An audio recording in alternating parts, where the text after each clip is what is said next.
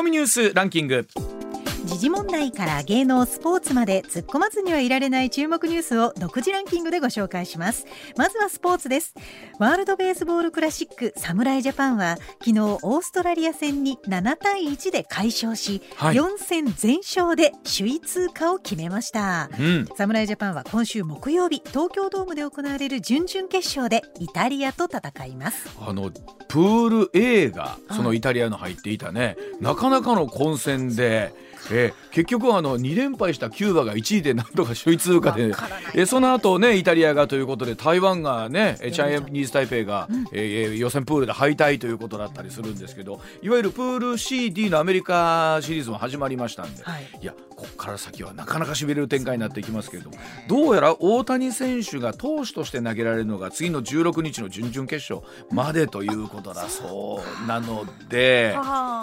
で次は投げるはず、このままいくと先発になるでしょうということになりそうですけど、まあ本当ここからあとはもう、ね、負けられない戦いということになりますからね。はい、はい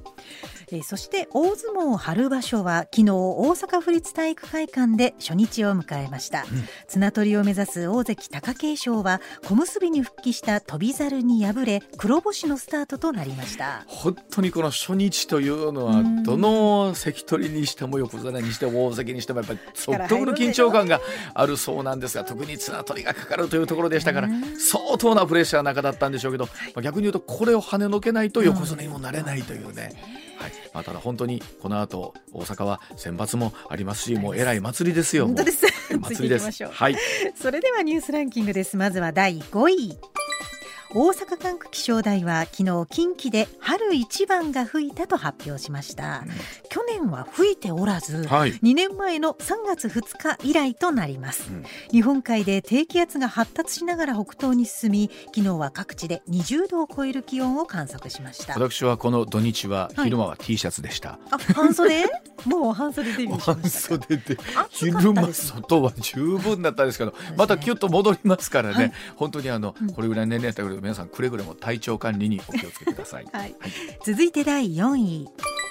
大浴場の湯を年に2回しか入れ替えていなかった福岡県筑紫野市の老舗旅館大丸別荘の前社長が昨日遺体で見つかりました。自殺とみられています大丸別荘は大浴場の湯を年に2回の休館日にしか入れ替えずその後も虚偽の報告をしていたとして今月10日公衆浴場法違反の疑いで家宅捜索を受けています。近くに衣装のようなものも見つかったということなんですけどこういう結果になってしまったのは本当に残念ですよね、はい、続いて第3位。アメリカのシリコンバレー銀行が国内で史上2番目の規模の経営破綻となりました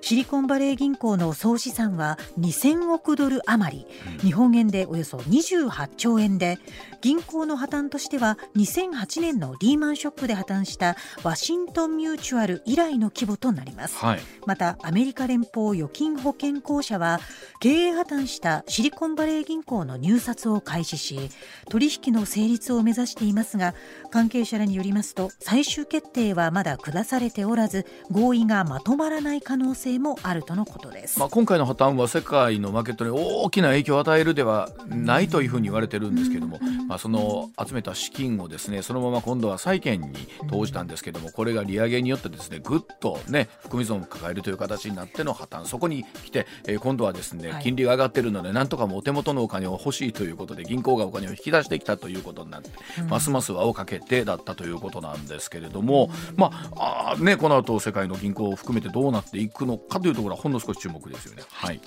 続いて第2位は韓国大統領府は昨日ユン大統領が7日の閣議で元徴用工問題の解決策について大統領選の公約を実践したものだと強調していたと明らかにしました、うん、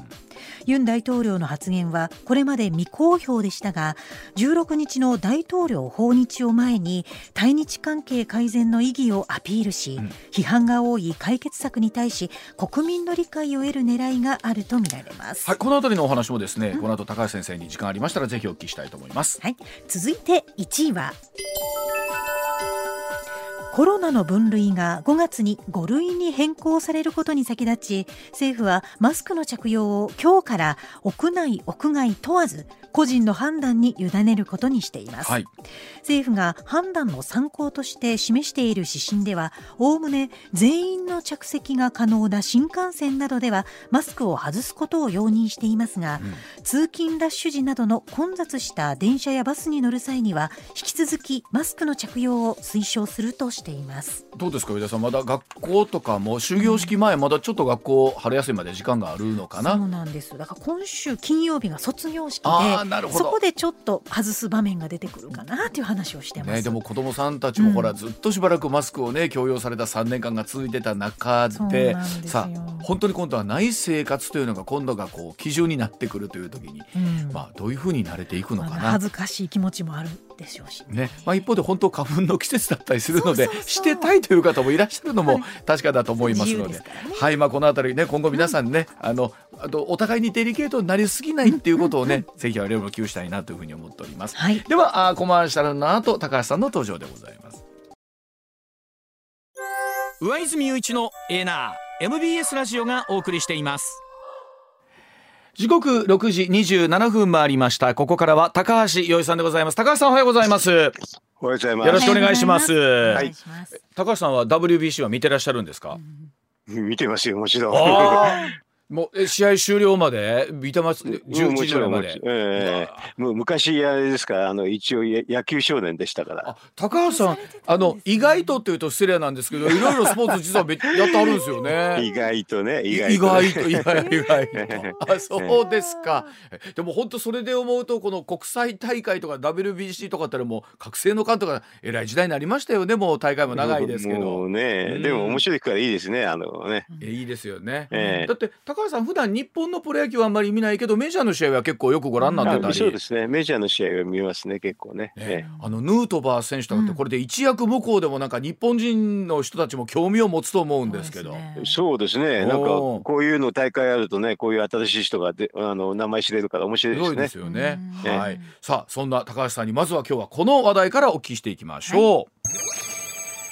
放送法をめぐる文書半数以上は作成者が確認できずというお話でございます。総務省は10日放送法の政治的公平の解釈をめぐる安倍政権下の官邸とのやり取りが記載された行政文書に関する調査発表を行いました、えー、総務省の関係者十数人から聞き取り調査を行いまして文書を構成する全48ファイルのうち26ファイルは現時点で作成者が確認できておらず引き続き精査を行うということでございます、さあ先週にも高橋さんにはこのお話伺いましたがこのこの1週間の動きを改めて高橋さんどんなふうにご覧になってらっしゃるでしょうか？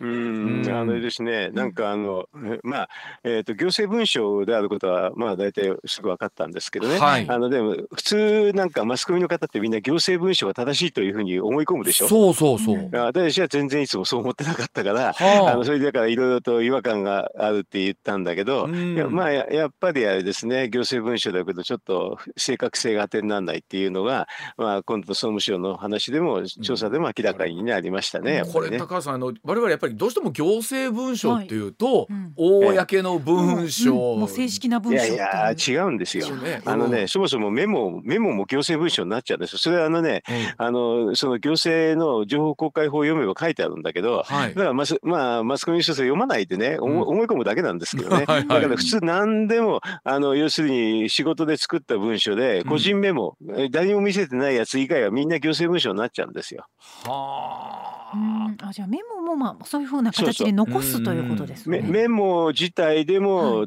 例えば自分以外の人に誰かに見せたら全部行政文書なんですよ。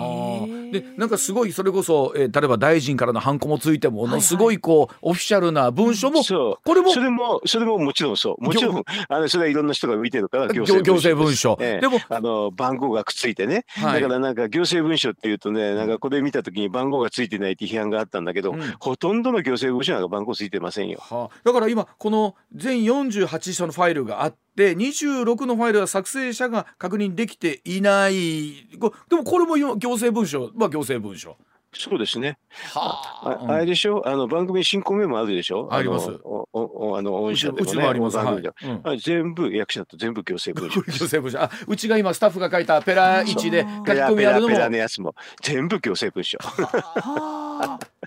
だからそのくらいの感じですよ。はあ、でもだからことさらこれ行政文書じゃないですかというのもちょっと違うということなんですねじゃあ。ままず行政文書になっちゃいますね。だからあの、えーと、そういう時に、うん、えーとね、役所のホルダーに入れなくて、うん、あの全部自分の個人のメモにしてうちに持って帰って自分で見てればそれはあの個人メモですけどね、うん、もうほとんどはなりますね行政文書に。もうそれわざとね広くね捉えて情報公開法にさらしてるだけなんですよ。あと広くじゃそれを見ることができるということなんですか？公開して。そうでだからそれに正確性を期待するとねあのそれは無理なんですね。はあ、なんか広く例えばこう出るとですよ今回みたいに、まあこのまあその審議ということは今回もちろん問題になってるわけなんですけれども、はいはいはい、それこそいろんなものを取り混ぜて見ることになりますよね？広く。そうですよ。そうですよ。うん。うん、そこに意味があるってことですか？うん。別にだから何かって感じで。はっきり言って今回の行政文書って、うん、あの総務省の中の旧郵政の人と旧知事の人がね、はいはい、争争ってるだけの話ですからつまんないつまんないくだらない行政文書ですよ。つまらないまあまあしてまあマスコミ的には面白いかもしれませんけど、こういうのは争いだから、まあ、特にまあ今回はですねそのまあ我々放送のあり方みたいなところについてその偏りだったりとか、うん、えー、放送局全体としての意見みたいなことだったりとかということがまあ問題になるわけなんですけども。法って聞くとねマスコミの人がすごく喜んじゃうんでねもう盛り上がっちゃうんでね。笑い笑い笑いますけどね 正直言うとね、放送法とかね、放送法自体がもう世界の流れから遅れてるって話知ってます？えどういうことですか？世界のあの普通の国は、うん、えー、っと放送法みたいななんか公平性なんて大冗談にふるあの構えるね、うん、あの法律の規定はあんまりないんですよ。えーどちらかというとそれこそかなり共和党アメリカだったら共和党よりの放送局だったりとか、うん、民主党よりみたいなところかってありますよねスタンスとして。なぜそういうのができるかっていうと、うん、あの実はね日本ですよ総務省っつってね、はい、あのいや大臣がいるところが許認可を出してるでしょ。はい、はい、我々そうそれそれ世界で世界でそんなのまずないですよ。これ日本日本だけ。だけ。ええ、他はみんなね、独立行政委員会ってすごく専門的なやつだ。だから、あの政治的な話についてあんまりほとんど関与しないんです。うん。な内容が、うん。うん、だから別にそんなのないよ。ああの、うん、勝てってなうねっておしまいです。大体は。まあもともとあの我々ほら民間放送ができた歴史みたいなところを見ていくともともとその例えば NHK 一局しかなかったところから、うん、えー、この、まあ、大本営発表みたいなものをですねずっとこう垂れ流してきたというところで、うん、なんとかそれをしっかりと精査するみたいなところから、えー、民間放送が我々誕生したみたいな経緯もあると思うんです高橋さん、うん、その放送の中立性みたいなところっていうのをね。えーうん、あそれはでもね、あの放送法はね、えーと、昭和25年ぐらいですか。ちょっとそれは違うんですけどね、はい、えっ、ー、とあのまあねだから放送法みたいなのでがんじがちにやるのか、あの独立行政委員会にしてちょっと緩くやるのかっていうのが2つの流れがあったのは事実ですけれど、世界のほとんどは独立行政委員会にしてみんなもう結構緩くやるっていうのが普通ですね。あ。まあ、その分どうなんでしょう、結局その中立絶対的な中立というのはこれなかなか難しいですもんね。ななないの。ないから、うん、結構緩くしてこれで許認可を緩くしていろんなのがたくさんできてそこでバランス取れればいいっていうのが普通ですよ。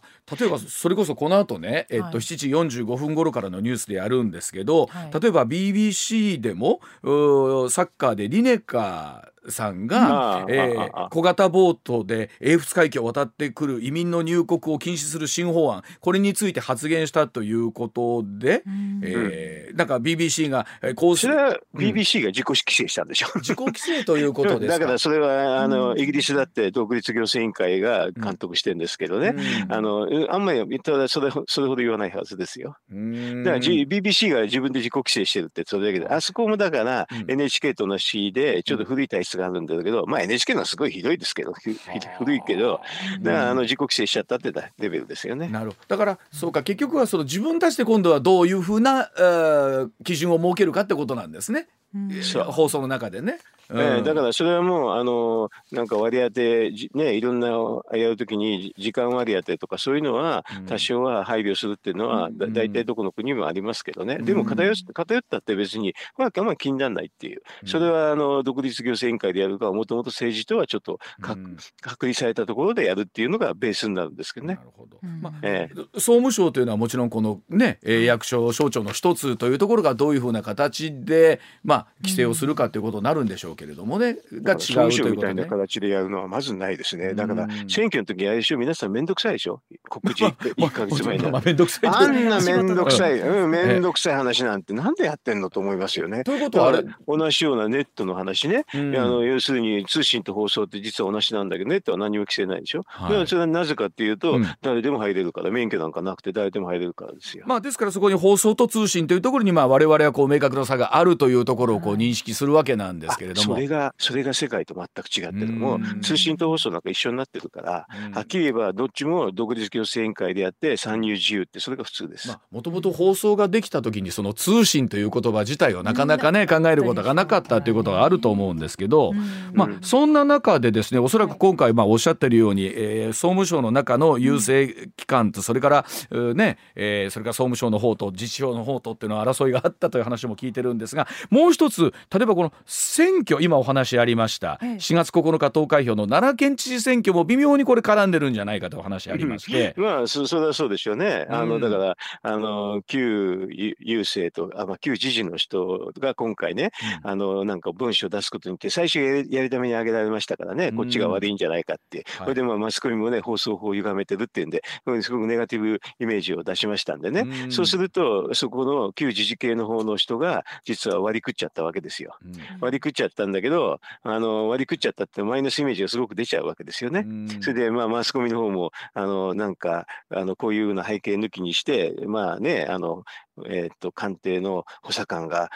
強引によくやりやとかね、うん、こういう感じで言うからねあのそっちの人はすごく割り食っちゃうわけですよ。今やっぱりその横やりやと大阪弁を出していただいたんですけど 大阪の人がはい。えー、ちなみにその4月9日投開票の奈良県知事選挙3月12日の時点では現職で5選を目指す新井翔吾さん。自民党奈良県連が推薦している元総務省の平木翔さん。そして維新が公認を出している元生駒市長の山下誠さん。大和郡山市議会議員で共産党系委員推薦の小口逸三さん。そして中学校の教師で無所属の西口信子さんなんですが、はい、要はこれ奈良の保守が割れてるわけなんですよね。高い奈良の保守割れてるっていう、うん、うん、まあそうそこも一つのポイントですけどね、うん、今のように全部読み上げなきゃいけないっていうのはすごく面倒くさいでしょ。はい、なんかもうここ、うん、そんなところまでね、あの気にしてなくたってっていいでしょって、大体ねこうそういうの気にするってテレビかなんかが絶対的に圧倒的に強い時代の話なんですよね。テレビとかあのなんかメディアラジオとかがね。はいそれしか情報がなかったそうそうそう。ララジオはもうそうでもないってわかるでしょ。テレビもそうじゃそうでもないんですよこれそんな気にすることないんですよ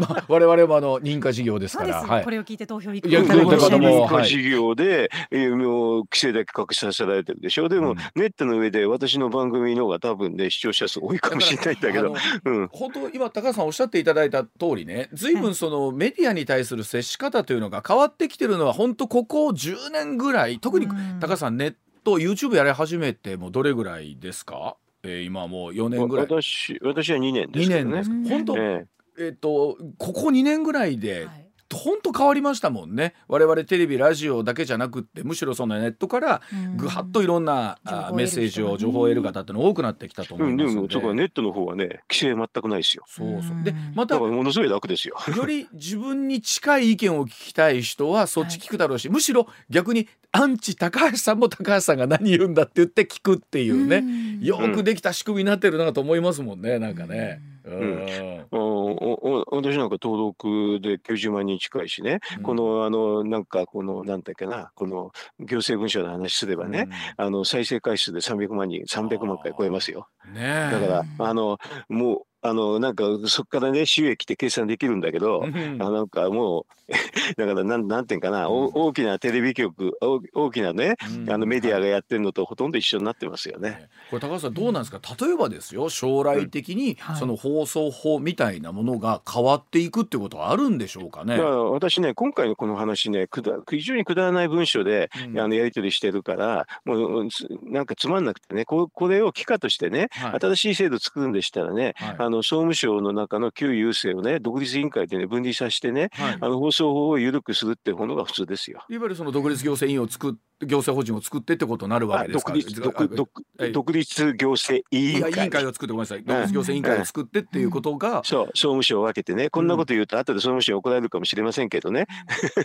あの要するにあの分けて独立行政委員会にして政治の関与を少なくしてかつネットと同じような意味でのあの規制を緩くするっていうのは普通ですよ。そんな流れになっていきますかね。あ、だからなならないとくだらないもうね、あの、あの旧あのなんか旧郵政旧自身の内輪もめっていうのがそのまま国会で議論してるつまんない議論なんですよ。だから本当はこれは発展的に建設的に解決しなきゃいけないというのは私は思ってますけどね。まあもちろんおっしゃったようにそのもともとはラジオしかなかったところそこに新聞というまあねところしかなかった中にテレビという新しいものが出てきて、うん、そこにまたさらにさらにネットという新しいものが出てきて、まあよく我々も今その仕事としてそうなんですけど若い世代がもうテレビラジオから離れてネットしか見なくなっちゃってるんじゃないか。どうやってテレビに戻そうかラジオに戻そうかって話を無理ですそんなもんあの大体規制ががんじがらめてねつまんなすぎて、あのね安倍さんがねよくこれにテレビに圧力かけるとかよく言うでしょ、はいはい、みんな、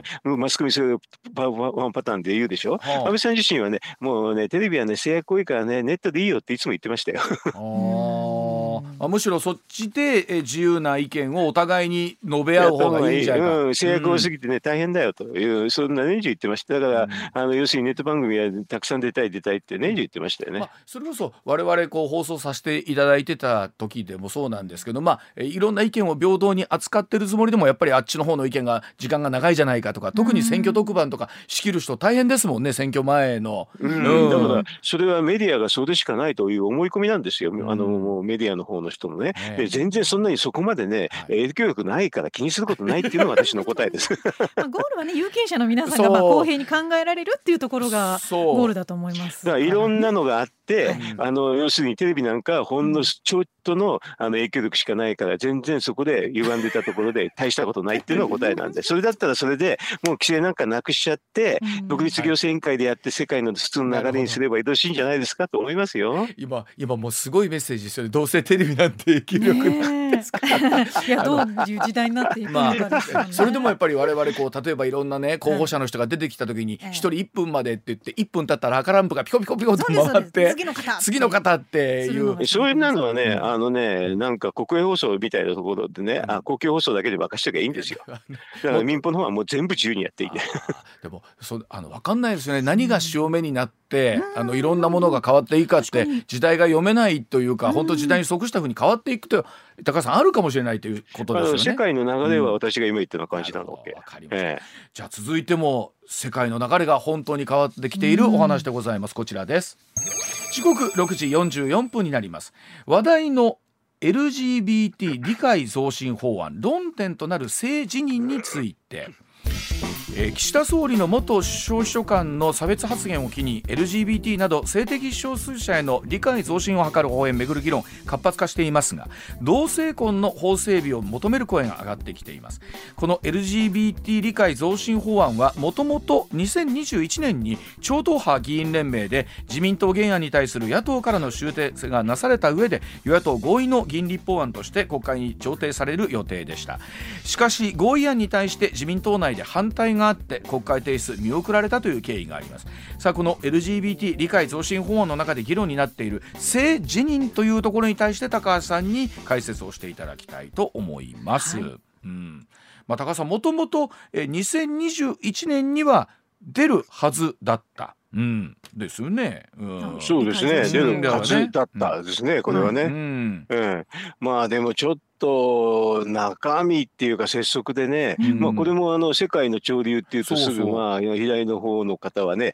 これが流れだって言うんですけどね、はい、まあ流れは確かにあるんですけれどでもそれによる弊害もすごく分かってるんですよ。はい、で LGB ぐらいまではね、はい、そこの理解をやるっていうのはこれはこれで私も分かりますけど、T, T が一番問題でね、特にあの性自認っていうのはあの要するに外形的な定義がなくて心の問題だっていうことになっちゃってるから、はいはい、定義がはっきりしないから、はい、そこは大変大大問題で例えば私が心は女ですって言ったら、はい、これでこれで女風呂に入った時に、普通はダメ外形的にダメって言われるんでしょ、はいはい、ダメって言われたらこれはダメって言われたのは差別だって言ってるの。これ実際にこういう訴訟も海外にあってね、はい、これで大体管理者が負けてるんですよこれ。だからみんな困っちゃってるんですよ非常に。はい、だからいわゆるおっしゃった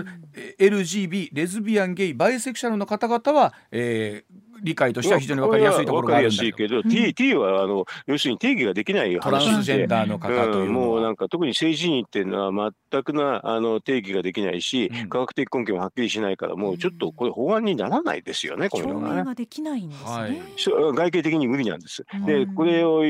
あの過度に許しちゃうと例えばあの女性スポーツに私は心は女性ですって言って、なね肉体男性がたくさん入っちゃうんですよ。現にそういうふうになってて、はい、あのこれ東京五輪の時もありましたよ。あの、はい、えー、重量上げの時に、うん、あんな予防棒の人がね4位になっちゃうんだからね。あのそれで今アメリカなんか水泳なんかでもうあの心は女性だっつってもっと男性の人でも大した選手じゃないんだけどもう全然女子の方かなわないですでもだから女子スポーツが全くできないです。まあ、筋肉量が違いますからね筋肉全く、はい、筋肉量が違いすぎて全く勝負にならないですね。でもそこれはでもその辞任というところになってくるとそうすると本当にそれで悩んでらっしゃる方を救うことができないわけなんですよね、このもし悪意の方が勝っちゃった場合はね。うん、それはそうでしょう。だだから例えばあの温泉に行った時温泉なんかね、もう私心は女性ですって言われてたくさん来たらみんな困るでしょ、うん、温泉業者なんてほとんどもう、ね、成り立たなくなっちゃう成り立たなくなっちゃいますよ。件でも例えばそういう例があったらです。し、うん、一方で本当にそこのところで困ってらっしゃる方は、じゃあどうすればいいんだってことなんですよね。男性のお風呂に入ることが苦痛でたまらない人はじゃあどこに入ったらいいんだって。ことになるわけなんですよね。ねえー、でそのそれのためにね、はい、あのじゃああれですね。あの心は女だって言ってね、うん、あのそういう方が入ってきてどうですか？あの入ってきた時女性の方にこれ聞きたいです、ね、うん、アナウンサー、うん、それそれはパパッと見た男性が入ってきたってまず驚いてしまいますからね。うん、でそれでいいかって話で最後ははっきり言えば、はい、そうですよ、ね、そこのところで揉めた時に、うん、えー、でもやっぱりそこのところで事業者の方が負けるケースが多いということなんですよね。いやもう圧倒的に負ける。だってあんたダメだって言ったらあそこのサービスだって言われて、うん、そういう事例が海外に多すぎるんですよこれ。でこれ例えばあの稲田さんもこの辺りね喋ってらっしゃるわけなんですけれども、はい、え自民党原案の性同一性と与野党修正合意案の性自認は中身は同じ？ということ。同じ中身同じだったらね、うん、あの性同一性にした方がいいです。それっちの方が科学的な話になりますから。うん、科学的。な、はい、それはそれはねちょっと奇弁すぎて、うん、あの中身が同じだったら同じ性同一性のものがそっちのものが医学判断でできたりするからそっちの方がまだまともですね。性同一性は医学上の判断で客観的な定義がある、まあ、できればね、はい、えー、ある程度できますから法律になりますけどね。この政治にはちょっと無理ですねこの法律にするのは。これどどうでしょう？どういったところでそのあたりの今高橋さんがおっしゃったようなところの、えー、と海外でもそういう問題になってるってありますよね、まあ、日本でも今後起こりうるんじゃないかということになるとこれどういうふうな形で法案というのは進んでいくんですかねこれ。うん、だからあの要するに一つのやり方は、はい、あの政治政治人っていう概念をなくして、あの科学的に客観的にできるあの判定できる客観的な基準だけでやるっていう手はありますよね。うんでそなるど。こかに線引きというか。どこに線引きをするか。うん。ですね。そうすると一番ももっとあれだったら LGB までやってね、うん、T はちょっと後にするとかね、うん、これですから今回はあくまでその LGBT 理解増進法案ということなんですよね。でも理解増進でもその中の定義の時に、うん、あの差別するなって話が入っちゃうから、はいはい、実はそれを悪用されて、はい、その心はあの女性だって言って、はい、あのこれ現実にある例では心は女性だって言って女の刑務所に入れろっていうふうに要求してそれで女の刑務所に移されたんでそこで強姦したっていうのはたくさんありそういうのは結構ありますよ。あそんな例まであるんですか？あだからねこれね要するにこういう海外の例をねマスコミの人はもっと知らせた方がいいと思います。はあ。これ。だからそれを一部のすごい特殊な例まあ特殊な例とは言ってもそうか、まあ、でも先行事例としてちょっと参考に先行事例であり得るんですよ、だからこういうのっていうのは何でも法律はそうですけどいろんな事例でね考えた方がいいんですよ、はい、まあ、でも現実として本当に悩んでらっしゃる方を救うためにどの方法がいいかってことですもんね、はい、実際それで女性男性風呂に入るのを苦痛でたまらないという方がいらっしゃった場合に、この T の人はねこの法案はちょっと自分たちはそういうふうにしないからっていうので困ってるっていう人が結構多いですけどね。そうでしょうね。だからそのあたりの意見をどういうふうに救えるかっていうことになってくるんでしょう。真剣に考えるのが理解増進かもしれませんしね。そうそうそうそうそうそうですね。まあ現実としてその運用していくときに海外ではそういった例がすでに、えー、いくつか出てるっていうこと、ということをまあ我々また含めてどう理解するかということですが、はい、じゃあ高橋さんそのあたり含めてまたお知らせなど、詳しくお伺いしてまいります。はい、はい上泉雄一のエーナー MBS ラジオがお送りしています。高橋さん先ほどのお話の続きですけれどもね、はい、例えば海外でその、はいまあ、いわゆる性自認というところに対して、うん、まあ、その心は女性だからといって、まあ、例えば女性のシャワールームに入るとかということがあった、はい、でえー、そういうところで訴訟あるということなんですけどじゃあ何かその法案に対してこう修正していくとか、うん、今後どうやっていこうみたいな例っていうのはなんか動きはあったりするんですか？いや今のところないないから、はい、結構困ってていろんなその裁判例とかそういうので随分負けてるんで、多分、だからこれから、あの負けてるのが多いんでね、はい、ちょっと不都合になってて、管理者が困ってきてる状況だと思いますよね。あのあと、スポーツ選手の方でもね、はい、あのなんていうか、心は女性だって人がたくさん入ってきて、はい、これでスポーツが結構成り立たなくなってきてるんでね、はい、そうすると、究極的に成り立たなくなると、いろんなそういう動きが出るっていうのが、まあ、海外だなんですよね。ええ、で一方でどうでしょう、今後、日本で同性婚の結婚とかっていうのがこう法律としてどうなっていくかということなんですけれども。ああれはあれですね、あのなんかまあ憲法でね、はい、えっ、ともともと何点かな、あの両性を合意って書いてあるししょ、はい、あと一方で憲法の中であの法の下の平等っていうのがあるから、はい、いつもあの2つ議論があるんですよね、はいはい。うん、だから地裁レベルではいろんな判例があるんだけど、ね、どうせこれは最後最高裁で判例出ることなんで、最高裁の判例出てから対応すればいいんじゃないですか。最高がどういうふうな判例を出してくるかいやだって別に逆に今の段階でね、うん、あの同性が OK だって言ったら必ず違憲訴訟が出ますからね。そうかそうか。うん、それだったらそんなんだったら最その今の地裁の例が高裁に上がっていずれ最高裁に上がる上がって再判例確定しますからね。そっちを待ってから法律用意すればいいんじゃないですかこんなの。ほどな。いずれいずれにしてもまだ時間が相当かかるってことですね、それか待ってると、ね、しょうがないですよ。だって今の段階で、うん、あのまあ野党の人がね法律出すって言うけど出したところで、うん、仮にその法律が通っても違憲違憲訴訟必ず出ますから、なるほど、うん、それだったらそんなのね、はい、待ってた方がいいですよ、うん、時刻7時になりました。続いてはではこちらでございます岸田首相新たなお詫びを避ける歴史認識の継承表明へ16日に日韓首脳会談です。岸田総理16日に予定している韓国のユン・ソニョル大統領との会談で歴史認識に関して新たなお詫びの言葉は使わず1998年日韓共同宣言などで歴代内閣が示した立場の継承を表明するにとどめる意向を固めました。宣言には植民地支配に対するお詫びとともに未来志向を明記していまして日韓関係の基盤として適切だと判断しました。日本国内の保守派への配慮も背景にあるということなんですが16日には会談に続いて共同記者発表夕食会調整しています。さあ高橋さんこちらもですね本当ここに来ていろんな動き出てまいりました。日韓関係ですけれどもここまでの経緯、どんなふうにご覧になってらっしゃるでしょうか、まあこれはねあのうんと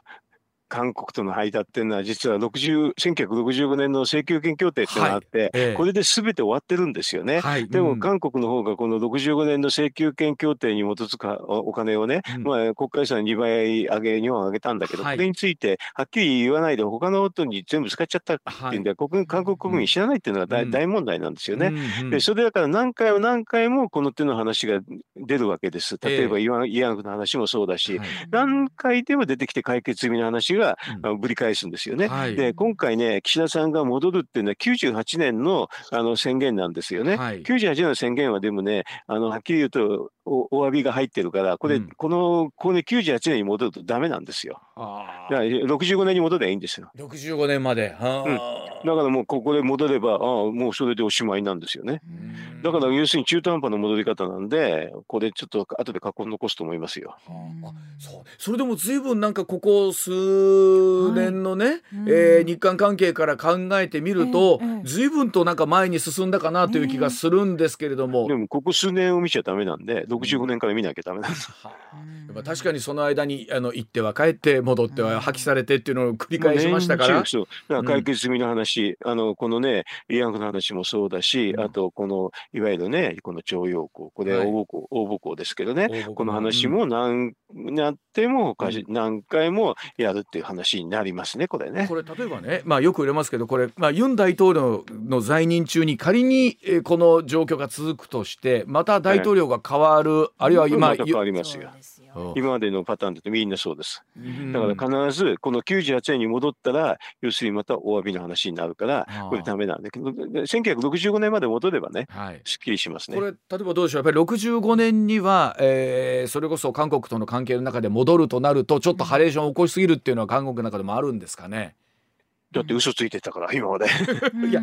国民に対してはあの言ってなかったからあの要するに他のお金をもらったんだけど他にみんな使っちゃったよこういうふうなあのなんか救済の話に使わなかったっていうのはバレますよね。でも結構ユン大統領自身は相当韓国の中で、うん、まあそのは、まあ、反対というかこの日韓関係に対して、うん、えー、前向きに進んでる感じはあるんじゃないでしょうかね。うん、だからそれは、あの要するに歴史問題をぶり返すぶり返すってに比べればまだいいんですけどね、でもやっぱり98年までしか戻れないからまたもう一回これはもう一回あの緩い戻しになりますね、どうでしょう？例えばまだまだ先行きはその意味では不透明ですか？この状況であったとしても。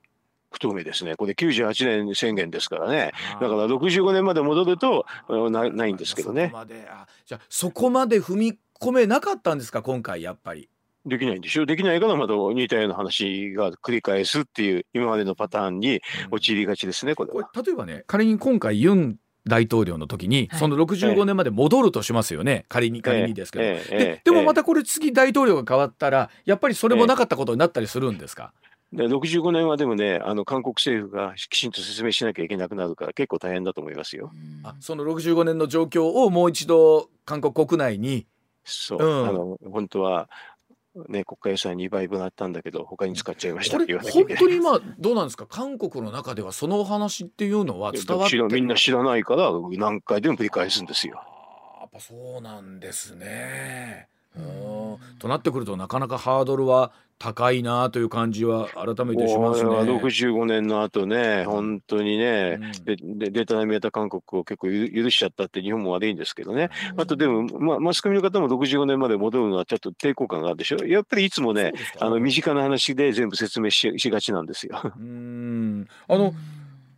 どうでしょうそこまで抵抗感が何をもってあるかどうかっていうのは難しいですけれども、うん、あのそしてもう一つ韓国と日本と含めてなんですが中国の話もあるんですけど、はい、さあ中国では全人代習近平さんの3期目、えー、ということなんですけれども随分とその首脳陣というところも含めて、えー、と首相副首相の指名かわ行われましたけれども今回の動き、うん、中国に関しては高橋さんどうご覧になってらっしゃるでしょうか？普通はねあの実務的な話っていうのはあの政府でやるんですよね、うん、政府って国民なんですけどね、はい、例えばあのね金融行政とか中央銀行の話なんかは非常に実務的だから、はい、政府でやるんですけどこれを全部取り上げて共産党でやるって話になりましたね。はあ、共産党の金融工作委員会とかね。はい、全部共産党に変わりましたよね。あと、うん、えー、っと警察もそうだし、もうみんな共産党で吸い上げたって、あどうですか、日本で自民党でいろんなことをやるっつったらびっくりするでしょ。世界の標準と全く違います、これ。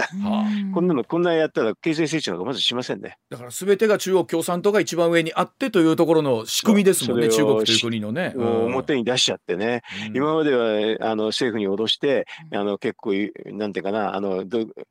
なんか強圧的にやんないっていうことをやってて、カモフラージュしてたんですけど、それがもう全部剥がれちゃって、全部共産党って話になるから、これはもうまあ経済真ん中になりますね。ということは、ますますもって中国経済苦しくなる。多分、うん、でそれでいてそうするということはそれだけやっぱり習近平さんが自身の力を強めたいってことの表れということなんでしょうかね。ちょっとあのいい指導者を中国は抱かなかったですね。